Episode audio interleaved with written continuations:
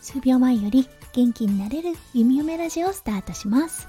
おはようこんにちは。こんばんは。ハロー弓嫁です。このラジオはオーストラリア在住19年の弓嫁が日々のハッピーや発見を声に乗せてお届けふわっとトークラジオです。今日は5月3日火曜日ですね。うん今日からゴールデンウィークいよいよ始まるっていう方もいらっしゃるかもしれないですねオーストラリアは先月イースターホリデーといった大型連休がありましたので、はい、今は日常に戻っておりますが、今日はね、本当に天気がいいんです。本当に曇りだったり雨が多い今年のオーストラリア。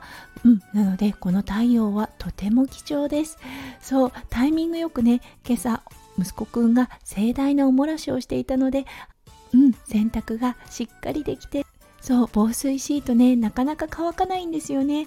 そうだからねこの恵みの太陽本当に嬉しい弓嫁です。はい早速ですが今日のテーマに移りましょう。今日のテーマだったんですが昨日おとといと弓嫁看護のお仕事をしていた時に夫翔ちゃんがワンオペだったんですよね。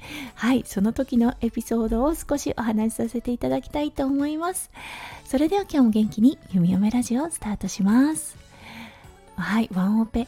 うんやっぱりね2日連続のワンオペってね結構大変だと思うんですよね。その時の天気に合わせてアクティビティを考えなければならないし、うん、やっぱり一人で育児をするって大変なんだなと思います。日だったんですがお天気も良かったので夫翔ちゃんは息子くんを連れてビーチに出かけたみたいです。そうなので気分転換もできてすごく良かったっていう風に言っていました。そして昨日の月曜日。月曜日はね息子くんデイケアに行く日なんですね。そしてなるべく少し早い時間にね行けるようにっていう形で今トレーニング中なんですね。そうというのも弓嫁の病院からとても近いデイケアということでそうデイケアが開くのが6時半。そして弓嫁のお仕事が始まるのが7時ということでそう将来的には弓嫁が息子くんを朝デイケアに連れて行ってお仕事をしてお仕事終わったら迎えに行くっていう形がうんすごく理想的なんですね。ですがやはりすごく難しいです。はい。あの最初の頃ね慣れてきたなっていうのがあったんですがそうその後何がきっかけだったんでしょう。すごく嫌がるようになりました。うん本当に全力で嫌がります。はい。あの2歳児といえどすごくパワーあるんですよね。ベイビーカーシート乗らないと決めたらもう必死に抵抗します。シートベルトをかけようとする時にエビ反りになったりとかしてですね全く座らせることができないとかねそんな感じでもう大暴れだったんですね。そうそして朝鳴らそうっていうことで昨日は夫翔ちゃん7時半ぐらいから息子くんに声かけを始めていたそうです。そうそしてもう答えやだやだ。ママいい。ママはいないんですけどね。ママいい。おうち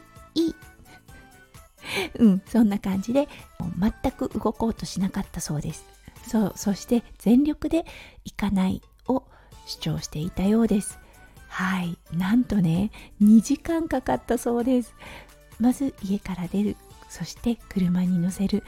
本当は3分もかからないこの工程が2時間かかったそうなんですね。その間、大暴れのギャン泣きということで、もう最後には笑いが止まらなかったって夫翔ちゃんは言っていました。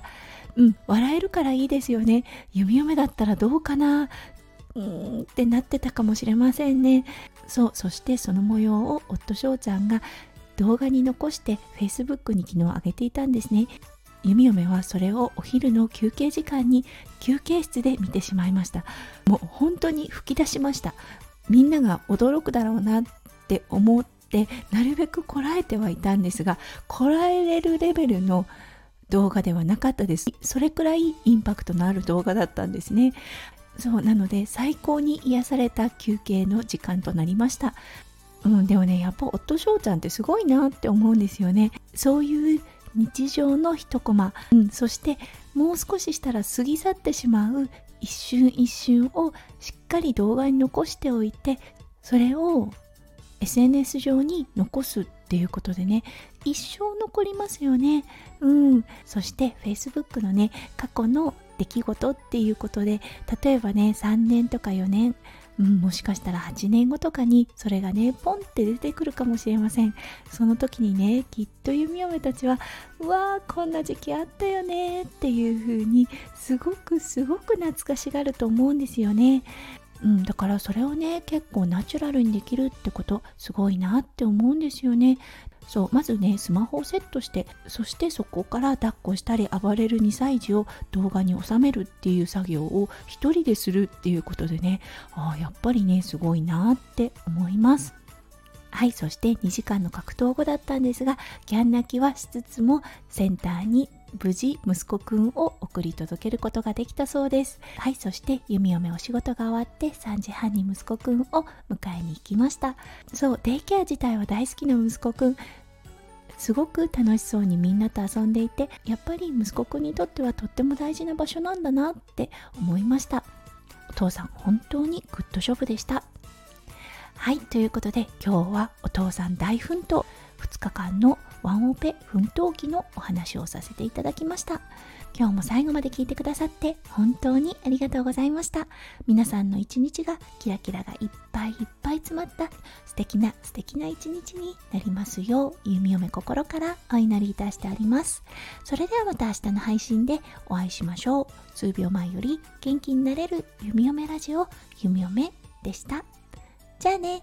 バイバイ。